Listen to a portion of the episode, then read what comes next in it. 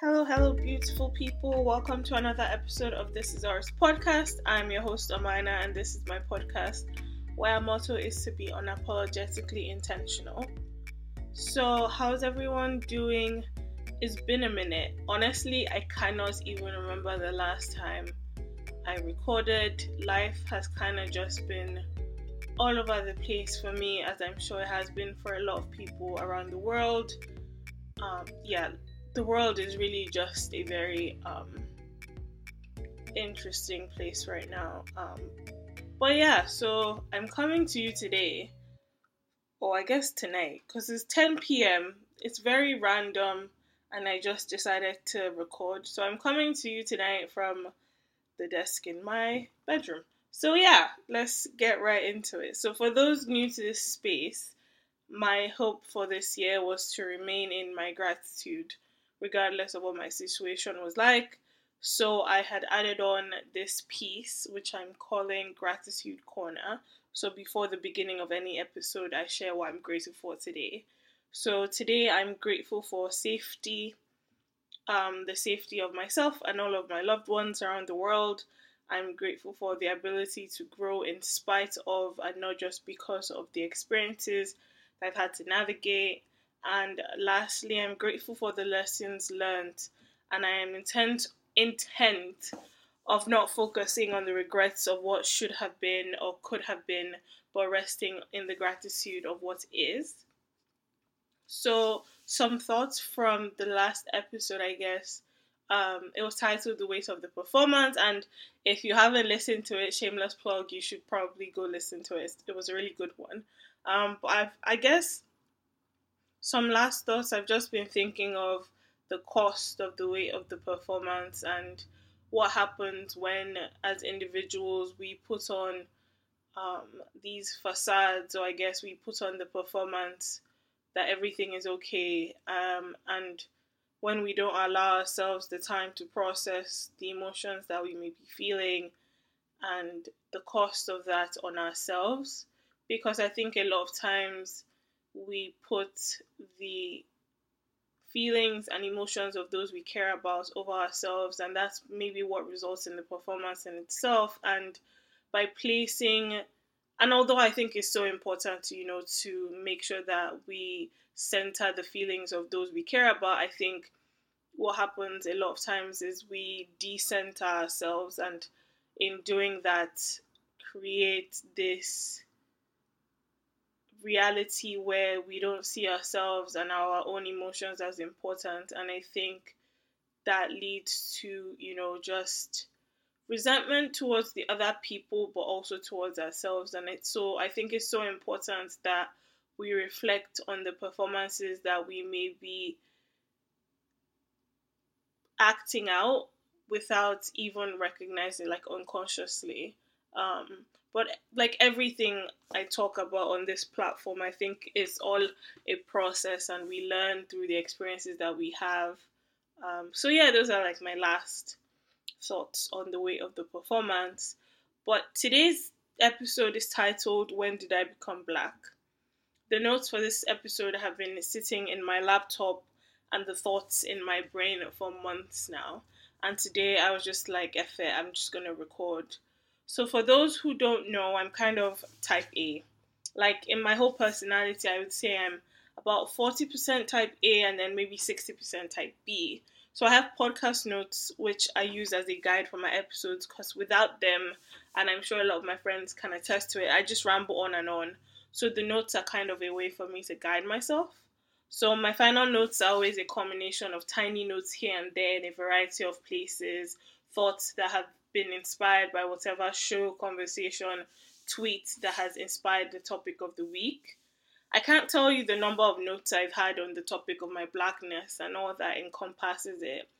I had just had a conversation with a friend about two weekends ago, but at the time I was writing these notes the weekend before, when I finally decided that I had to talk about this, I had all these thoughts that were in parts suffocating me and I needed an outlet to let them out. So here we go. But actually, before I get into that, there was a segment which I like I skipped over and it was called um, I was calling it TV tweets and triggered, and I'm actually have been off social media for about um, I think two and a half months now. So I kind of skipped over that segment. I think for me, just to put it in here, um, going off was a mental health thing. I was just going through a lot personally, and then with all that has been happening with, you know, COVID and the Black Lives Matter movements, I just, for my own personal health, I just couldn't deal with social media. So I've been off for a bit. Um, so I haven't necessarily been triggered by anything I've seen.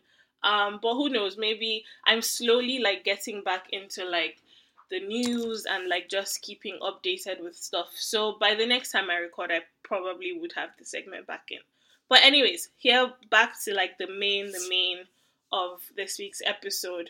So one of I, I just want to start, I guess, with a quote from Amina Mama, and she's a Nigerian British feminist. And this past semester in school, I actually read her book Beyond the Masks. Um, for my director study program uh, course. And one of the quotes in it, she says, Few people started their lives with fully fledged black identities or even with the acute race consciousness that they later develop. You see, the thing is, I didn't grow up black. I moved away from home at 16, and at that time, I wasn't black either. I remember I would hear relatives tell me that I had to be smarter, better, I had to work harder so that individuals in America wouldn't see me by the color of my skin. So that's what I did. I worked harder, I tried to be smarter, and I was under the delusion that it had worked. I was not seen by the color of my skin, but rather by the merit of my smartness, I guess. I had fooled them, or so I thought. The reality of that statement, just be smarter, do better, work harder, is that we do ourselves a disservice by playing into that rhetoric, we neglect the reality of what it means to exist in a space as a black person, the reality that we are seen first and foremost by the color of our skin. I lived in the United States of America for five years, and even then, somehow, I was not aware of my blackness. I would not be aware of my blackness until I moved to Canada. And it's funny because people always ask me which I prefer, Canada or America, anytime they hear that I lived in the States for a while. And you can tell that they ask that question with the unsaid on undertone of a pla- Who? You can tell that they asked that question with the unsaid undertone of implying that Canada is better, especially for living and existing as a black person. But the thing is, moving to Kelowna, I was confronted suddenly with an absence of the external representation of my blackness in the forms of the friendships, family, and all the other things that I guess I had hid behind. In a way, I guess you could say that my radicalization became the moment I landed in the white man's land. But in this sense, the white man's land was a bit different because it was Kelowna and not Baltimore, Maryland. The reason why I've been so hesitant about recording this, I think, because I've had this thought in my mind even before everything that's been going on the past couple months was because you quickly find out navigating a predominantly white space how careful you have to be with how you speak or what is said. Throw in being an international student and you find yourself in a quite precarious position. But throwing all of that out the window, you quickly realize that you are damned if you do and damned if you don't. You see, whiteness profits both ways. You speak up and they silence you, but you stay quiet and they, they win because you remain silenced. As an international student, you leave your home country in the pursuit of a better education. Little did I know that that education would lead to a deconstruction and a critical analysis of my identity, which would lead to my blackness.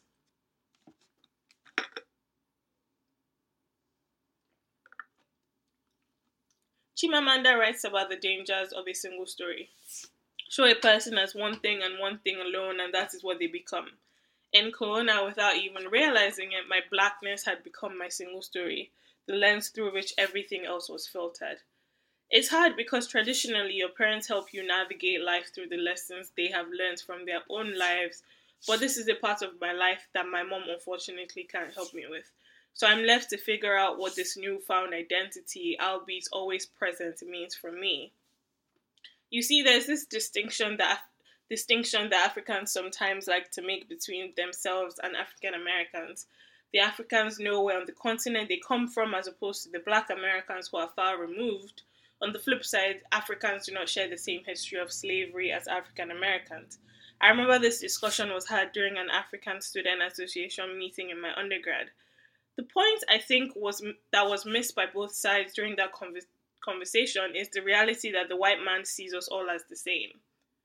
Circling back to the, the final light to ignite the fire that prompted this discussion, I said, so I've been off social media for a bit and I've been in my own little bubble, and I had absolutely no idea what was going on, like right at the beginning when George Floyd was murdered until a friend of mine messaged to check in and make sure I was aware that she was there for me if I needed to debrief. But I kind of remained in my bubble in the bliss of my ignorance. But then I got a call from someone really close to me. Let's call them A. And A wondered what I thought about violence against violence. At first, I wasn't really sure what to say. I ended up telling A that a lot of times violence is used as a means to an end However, there are always some unexpected and tragic consequences. A catch 22, right? A and I had never had a conversation surrounding race before. A was had A had a very similar upbringing to mine, but not necessarily but by not necessarily having their blackness centerfold. And A shared how they had been struggling trying to understand how the police officers' partners could watch as Derek Chauvin killed George Floyd. A shooting is fast, A said, but we watched as the life drained out of George Floyd in that moment. I felt helpless. I barely understood or barely still understand this, so how could I explain it to A? I watched almost in awe as it seemed like in that moment A had reached the realization that I just spoke about the recognition that you are black and navigating what all of that means. I was watching a Daily Show video the other day, and in it, Trevor Noah talks about the domino effects that we have witnessed in the past few weeks. And just to caveat this, like I said, I wrote like these thoughts about maybe a month ago. So every time I say the other day, I probably mean like five weeks ago. But anyways, so Trevor begins by talking about Amy Cooper. And so Amy Cooper is the lady who had called um, 911 about um, a black man who was in Central Park. And Trevor talks about how aware she was of her power and how she weaponized it as a tool against Christian Cooper, who was the black man she had called 911 against. Trevor explains how maybe for the first time we saw someone so overtly utilize their white power without any remorse or fear. And I think that's the thing about whiteness. Sometimes I've experienced it firsthand. Something I've experienced firsthand.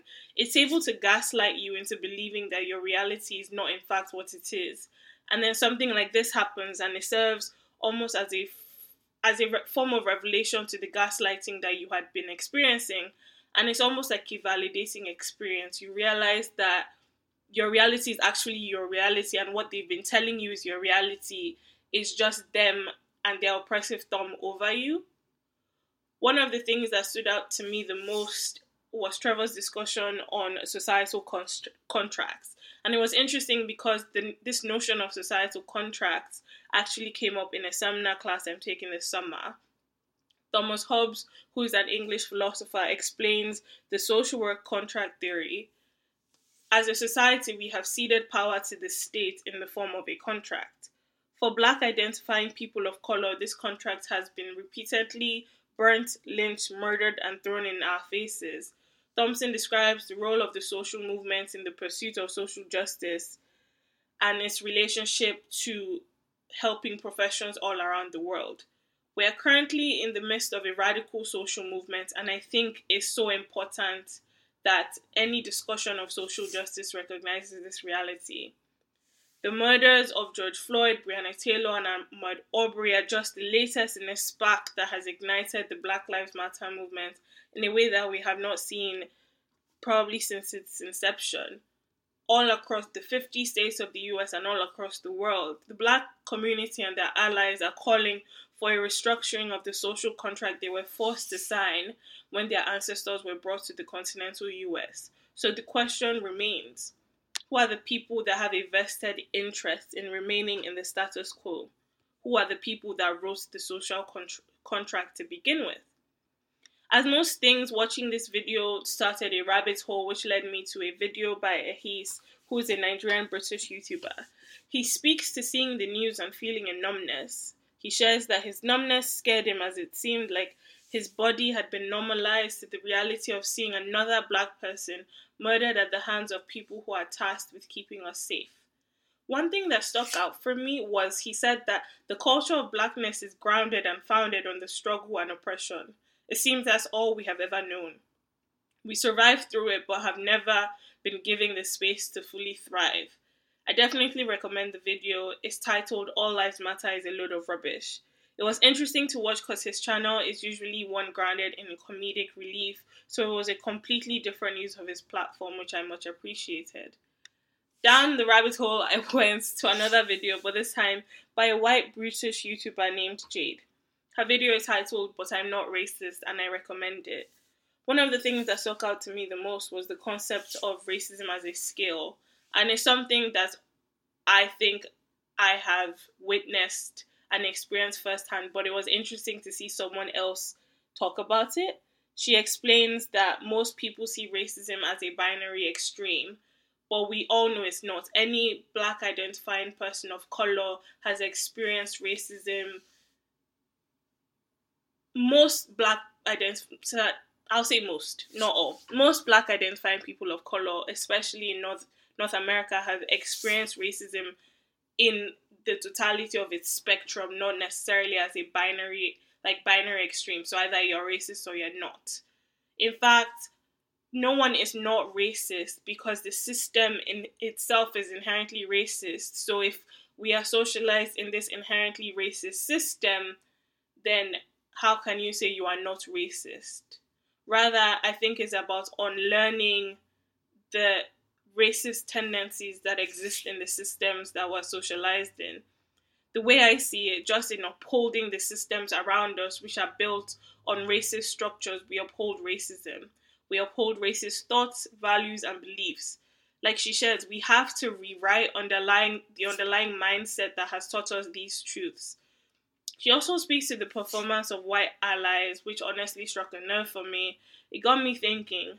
Non black people often state that they cannot be racist by use of their token black friend. I can't be racist, I have a black friend.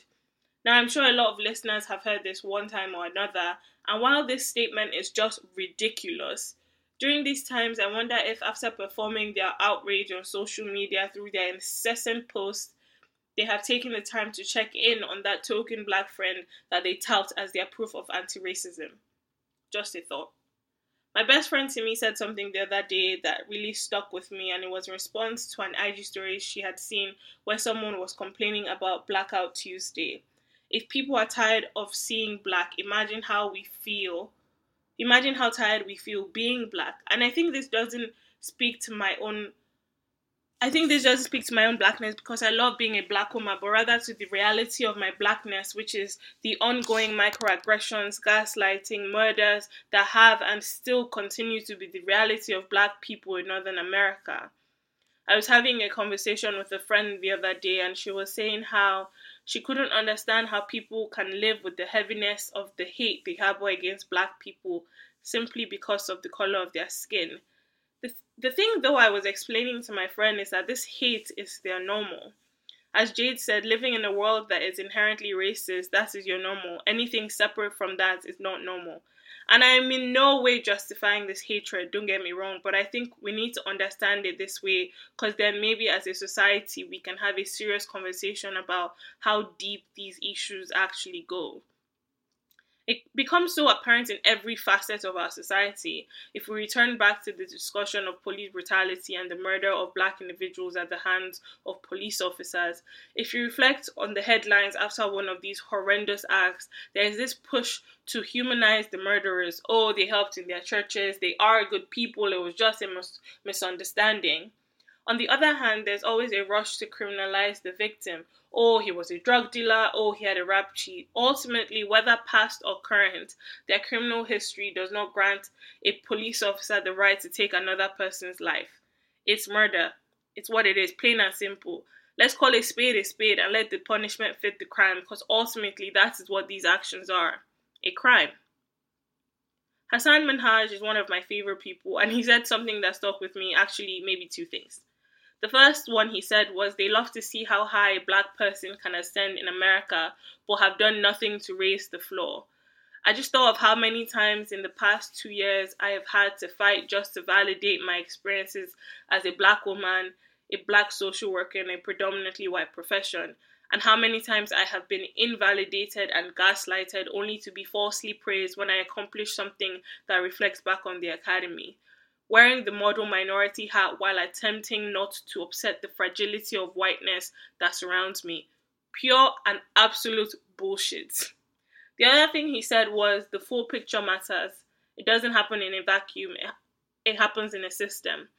I think this relates back to a point one of my mentors had said to me a few months ago, and I think I mentioned it in a past episode. When is it not about race? Individuals are so quick to push things under the rug as misunderstandings and isolated events, but actually, these isolated events are actually plain reflections of the systems we exist in, systems that constantly silence the black body and invalidate their experiences. A friend of mine said this to me the other day. Black people are so hyper aware and spend their lives so hyper aware. So, how hard is it for you to educate yourself on one sliver of their experiences so that you can be less ignorant. I'm still recovering, uncovering so many aspects of my blackness because what I had not realized until recently is that I'd spent my whole life being socialized to be like the white man. This is what I aspire to be because that is what I had been socialized to believe is the end goal. I guess the colonial mindset is more rooted than we ever care to admit. So now my goal is to do the work of unlearning and to center myself and my blackness as a means of understanding my identity and what it means to live in this black body, recognizing the history behind being black and the weight of the identity in itself. My hopes. My hopes are that this is the final wake up call as a global community of the need to actively, violently speak out and take action against these injustices that the black community has had to survive for years. That the black people in the States or anywhere else may find themselves not having to just survive to get by, but rather thriving in a system that is not created for their destruction. So, those are kind of my thoughts um, on today's episode. Don't forget to like, comment, subscribe. All of the social media and all of the all, all of the social media will be in the description box um, and all that other good stuff. I don't have any questions for you this week, but I would love to hear from you as usual. I hope everyone is staying safe and sane during this unprecedented times. Sending you all my love. I leave you with a quote from one of my favorite movies, Me Before You. You only get one life it is actually your duty to live it as fully as possible.